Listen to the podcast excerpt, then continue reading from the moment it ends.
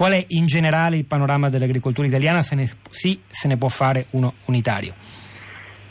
Ma eh, sicuramente eh, ormai ripetiamo ad ogni cambio di stagione eh, i danni legati alla persistenza di fattori climatici che stressano i cicli di produzione agricola. Arriviamo all'inizio dell'estate e già c'è una sofferenza per quanto riguarda le colture in pieno campo e il rischio eh, di ehm, precludere le seconde semine per quanto riguarda ad esempio eh, il mais. Ecco, questo vuol dire che oggi ehm, insomma, l'alterazione eh, mette in condizione l'agricoltore di dover cambiare proprio i modelli produttivi di un'agricoltura mediterranea che ha una caratteristica, quella di essere plurale, cioè di utilizzare diverse soluzioni che un tempo potevano eh, rappresentare una caratteristica di eh, resilienza, vale a dire di adattamento. Oggi questo non è più possibile, per cui l'appello accorato chiaramente è a eh, valutare il clima ha una sua unica soluzione globale,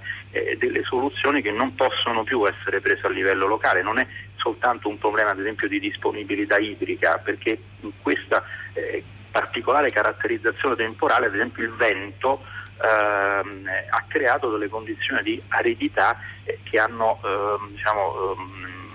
percorso eh, la, eh, le produzioni in pieno campo di, di, di frutta e verdura eh, creando ehm, malformazioni eh, del prodotto perché eh, il vento essicca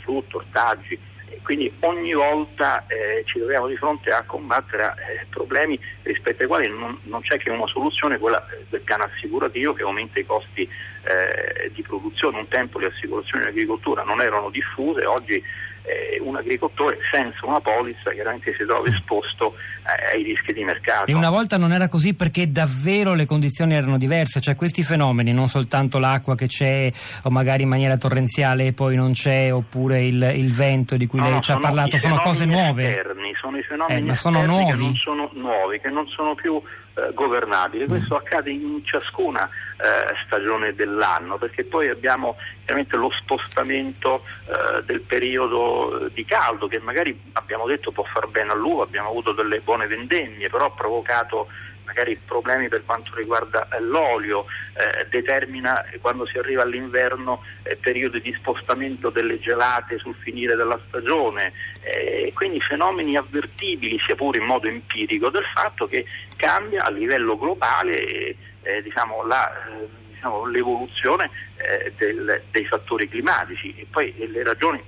insomma le sappiamo. Sì, sì, tra poco le indaghiamo anche con, con chi se ne intende. Eh, a proposito delle storie agricole che stiamo raccontando in apertura, beh, c'è chi non è affatto interessato come Leo da Milano che scrive subito cambiare canale, ma davvero tutta la città si preoccupa dell'occasionale scarso raccolto di ciliegie di un contadino. Beh, io direi che a Leo rispondono altri messaggi arrivati subito dopo di altri ascoltatori che hanno a che fare con l'agricoltura, anche da noi in Valtelline, scrive Laura da Sondrio, la produzione di uva e mele è stata compromessa per il 50%. E poi Mariangela, Dariangela, ma da Alghero, eh, dunque in Sardegna sembra già agosto, campagne secche, l'ultima pioggerella a marzo, bacini idrici quasi secchi e già primi incendi. Poi leggo anche Bruno da Roma, prendiamocela anche con la maleducazione dei consumatori sui quali è possibile agire, riportandoli alla stagionalità e all'imperfezione della buona frutta. Beh, anche questo punto di Bruno non è di poco interesse, credo. Eh, quanto conta il fatto che vogliamo sempre avere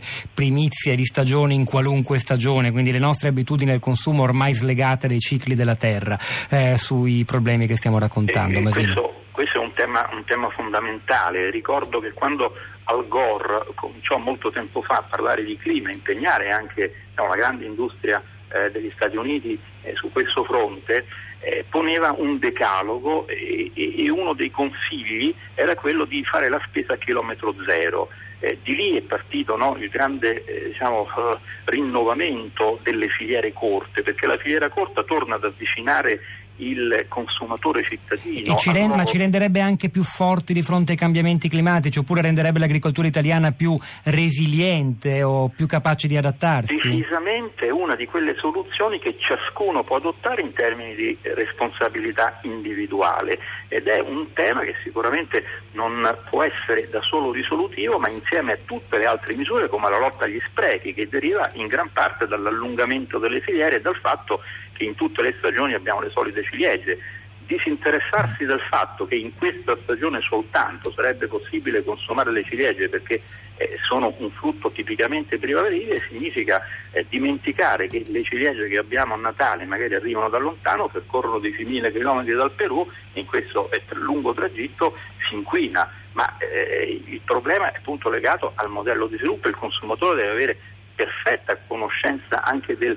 costo del prodotto, non soltanto in termini di valore economico, ma anche in termini di costo ambientale, in termini delle, delle, degli effetti eh, sul clima e, e, sull'ambiente. D'altra parte se l'agricoltore non raccoglie le sue eh, ciliegie in Puglia, probabilmente quell'area si desertifica e ci può essere un cambiamento non solo eh, clima- non solo dal punto di vista economico, e, ma anche i riflessi sul paesaggio. Sul,